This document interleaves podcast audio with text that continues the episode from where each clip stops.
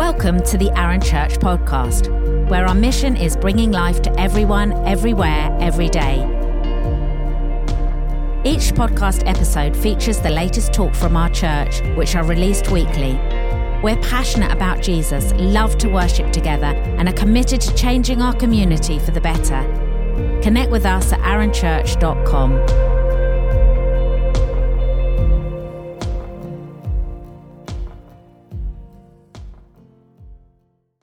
Hey everybody, today we have the first part of our recharge series. We've looked at reset, we've looked at review, and today we're looking at recharge. And we are going to look at the story of Hagar. Now, I don't know about you, but when I think about recharging, I think about doing something really relaxing. I think about, you know, maybe going to the beach, enjoying some sunshine.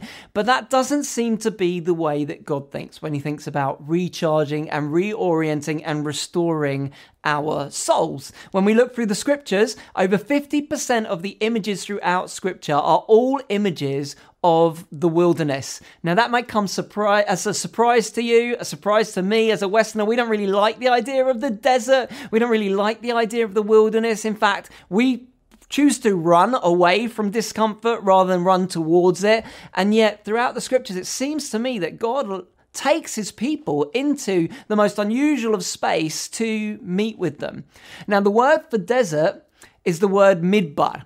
This is the word that you see all throughout the scriptures translated as desert or as wilderness. In Hebrew, there aren't any consonants, so every word has a root of three, uh, sorry, any vowels has a root of three consonants. And for midbar, it's DBR. Now, from that root, we get the word debir, which means the Holy of Holies, and we get the word debar, which means the sheepfold. Now, why am I nerding out with you on these Hebrew words? Um, the reason is, is that that root, the DBR root, means the place of speaking. Now, when God gets ready to speak to his people, he gathers his sheep fold into the wilderness, the place of the Holy of Holies. You know, it was the wilderness that God appeared in fire in that bush before Moses, where the column of fire led the children of Israel by night and the cloud by day, where the, their tabernacle filled up with the glory of God. It was all in the wilderness, where manna fell from heaven every day, where God provided water from the rock, is all in the wilderness place. If we want to hear God, if we want to meet with God in power, it will be in that wilderness space where we cannot depend on anything else, where we cannot look to anything else to sustain us. And so today we're going to look at Hagar's story. We don't have time to go into all of the details about it. You'll find it in Genesis 16 and Genesis 21. But in a nutshell, Hagar's story, Hagar's picked up by Abraham and Sarah when they essentially disobey God and they go to Egypt. And during that time, they pick Hagar up as a slave girl. Now, that's jarring to us in our 21st century uh, culture, we think, really? Abraham had, had a slave? Well, the Hebrew word is mishpacha, and it means an extended family member. It means like an extension of your clan. So, yes, while she would have had to do menial tasks and things like that, she was a part of the family. Hagar was a part of the family. She was brought into Abraham's extended family. Now, in Genesis chapter 15, Abraham's had this amazing experience with God. God has revealed himself to Abraham in this awesome vision and he's promised him descendants as numerous as the sea as the sand on the seashore. He's promised him land. He's promised him the fact that the uh, the blessing to all the nations of the earth are going to come from Abraham. And yet it looks like nothing is happening.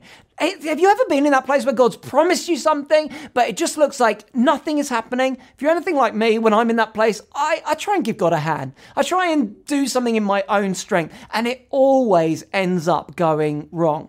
That's what happens in this situation. Sarah says to Abraham, Hey, I, I, we, this clearly isn't working. Why don't you try and have a child with Hagar. And Abraham, being a typical guy, says, Sure, why not? And they enters into this kind of surrogate relationship. And Hagar conceives and gives birth to a child called Ishmael. And now Sarah knows that the problem had been her all along. And so this just compounds the issue even more. Sarah hates Hagar by now because of this and begins to treat her really badly. And so Hagar runs off to the wilderness and she finds herself at a place called Shur, which is on the eastern border of Egypt. Isn't it interesting that she runs back to her previous experience. She runs back to Egypt is always symbolic of the world. And when I'm feeling rejected, when I'm feeling in that place like she's not done anything wrong. She's just been obedient, and yet she's been rejected and pushed out. And she tries to go back to what she had known before. That's what I do. That's what I do when I feel rejected. I try to go back to something that I think the world will be able to give me. And sure, the, the word sure means the wall. She hits up against a metaphorical and a physical wall in this moment, in that wilderness place. And yet, this is the place where God meets with her.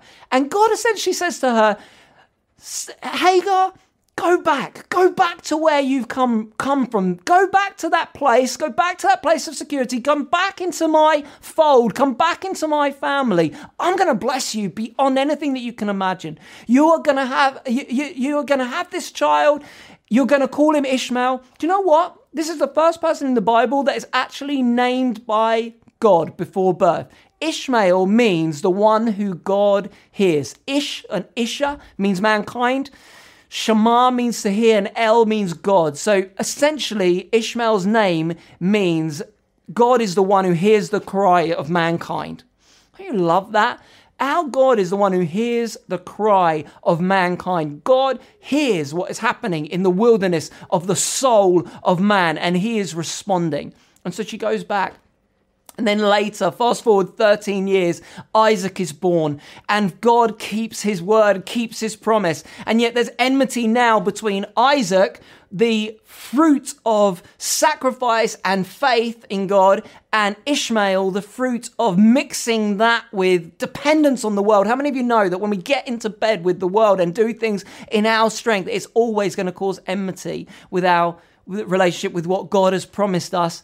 And so Hagar has to leave again. But you know what? This time when Hagar leaves, she goes to another desert region, but she doesn't go back to Egypt. She goes directly into the promised land. And she finds herself at a place called Beersheba, which means the, the, the well of the oath, the sevenfold promise of God. She finds herself in that place of promise. And God once again says to her, I'm going to be with you. I'm going to bless you.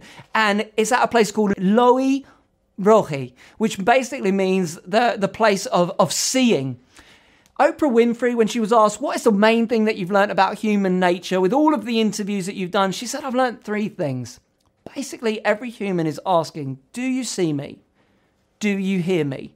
And do you care? The story of Hagar and Ishmael tells us that God sees us God hears us and God cares and He has a plan for us, a plan to prosper us and give us a future and give us hope, even when we feel in the most dry and barren and desert place. God has a plan for us. And nowhere is that greater seen than in Jesus hanging on a cross saying, I have come for you. I have heard the cry of mankind and I have responded.